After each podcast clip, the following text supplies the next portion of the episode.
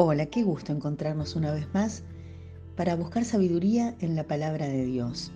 Hoy de sus páginas beberemos sedientas, buscando comprender cómo podemos y debemos responder a la voz, al mensaje de Dios. Buscar a Dios ya supone un paso de fe, supone creer en Él y en su palabra, y por tanto es procurar agradarle, porque sin fe, leemos en Hebreos 11:6, es imposible agradar a Dios y en el 1038 afirma, el justo vivirá por fe.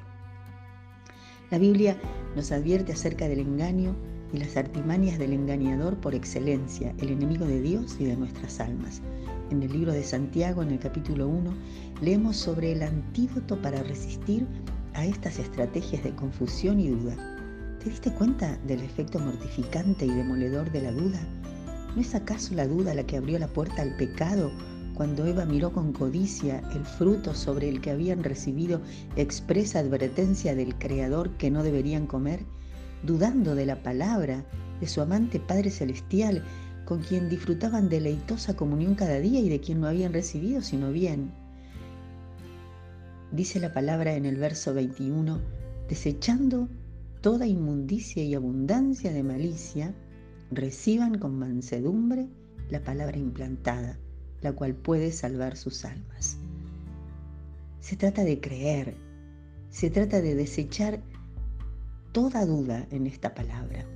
Esta palabra es el antídoto contra el engaño. En el verso 19 encontramos tips o estrategias puntuales para dar cabida a la palabra de Dios en nuestro corazón y mente. ¿Vamos por ellos? En primer lugar, necesitamos aprender a escuchar, mucho más que hablar. Y qué problema serio con esto, chicas, ¿verdad? Ser prontas, esto es dispuestas para oír y lentas y prudentes para hablar. Es todo un desafío. Tendemos a llenar y llenarnos de nuestros razonamientos, nuestra mente y corazón de palabras, de explicaciones, de opiniones, resistiendo la escucha. Pero escuchar respetuosamente es un arte esencial en toda relación armoniosa, en cualquier situación y en nuestra relación con Dios no es una opción, es vital. Él es quien ha hablado, Él es Dios. A Él debemos aprender a oír. La palabra de Dios es espada de doble filo que penetra hasta lo profundo del corazón y por eso necesitamos aprender a escuchar su mensaje completo, sin adecuaciones ni ajustes que conformen o se adapten a nuestros intereses o necesidades. Hablamos antes de la fe como imprescindible para agradar a Dios, ¿cómo habremos de cultivar y alimentar nuestra fe? La misma palabra nos responde. La fe viene o es por el oír y el oír por la palabra de Dios. Léelo en Romanos 10, 17. Tal vez estás escuchando esto por primera vez. Quizás diga, bueno, yo tengo fe. Y eso es bueno. Y también es bueno entender que la fe como un concepto abstracto no significa nada para Dios. La fe que salva es la fe que se deposita en Jesús para perdón y salvación del alma. No se trata solo de creer. Hasta los demonios creen y tiemblan, dijo Jesús. Una fe que salva es la fe que requiere obediencia y rendición completa a aquel que murió y resucitó por nosotros para traernos de regreso a Dios. La lectura de los versos 22 y 23 de este capítulo de Santiago nos ofrece la metáfora del espejo. Un espejo que nos dice a la vez lo que somos y lo que deberíamos ser. Como que si al ver una mancha en nuestro rostro reflejado en este, tomamos conciencia de que necesitamos limpiarla. Así es con la palabra de Dios. Ella es el espejo que nos dice que en nuestra condición natural estamos perdidos, que necesitamos acudir a Jesús porque estamos sucios, manchados por el pecado. Tenemos que acudir a Él para apropiarnos de su obra en la cruz como algo personal y rendirle nuestra vida. Este espejo que es la palabra de Dios nos muestra que al conocer a Dios y aceptar a Jesús como aquel que se entregó a la muerte ocupando nuestro lugar de condenados, somos nuevas criaturas, salvas de la condenación eterna. Nos ayuda a entender que nuestra manera de pensar, de actuar, de administrar nuestra vida tendrá que cambiar radicalmente cuando nos entregamos a Él, porque será Jesús y no nosotras mismas quien dirija nuestros pasos. ¿Qué ves cuando lees la palabra de Dios? ¿Qué te muestra su espejo?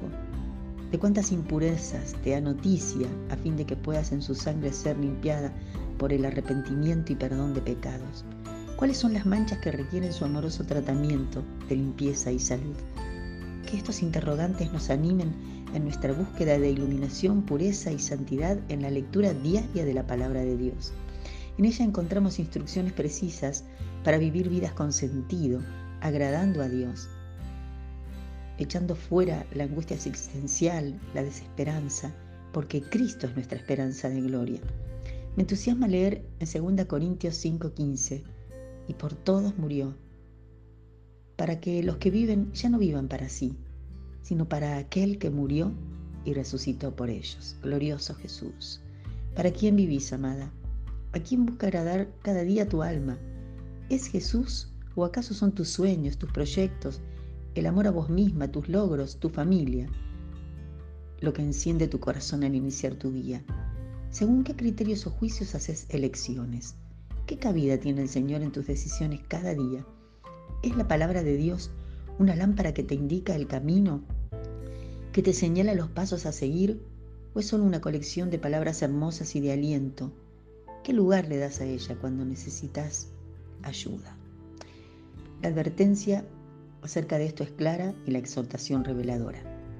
El verso 22 dice, sean hacedores de la palabra, no tan solamente oidores, engañándose a ustedes mismos.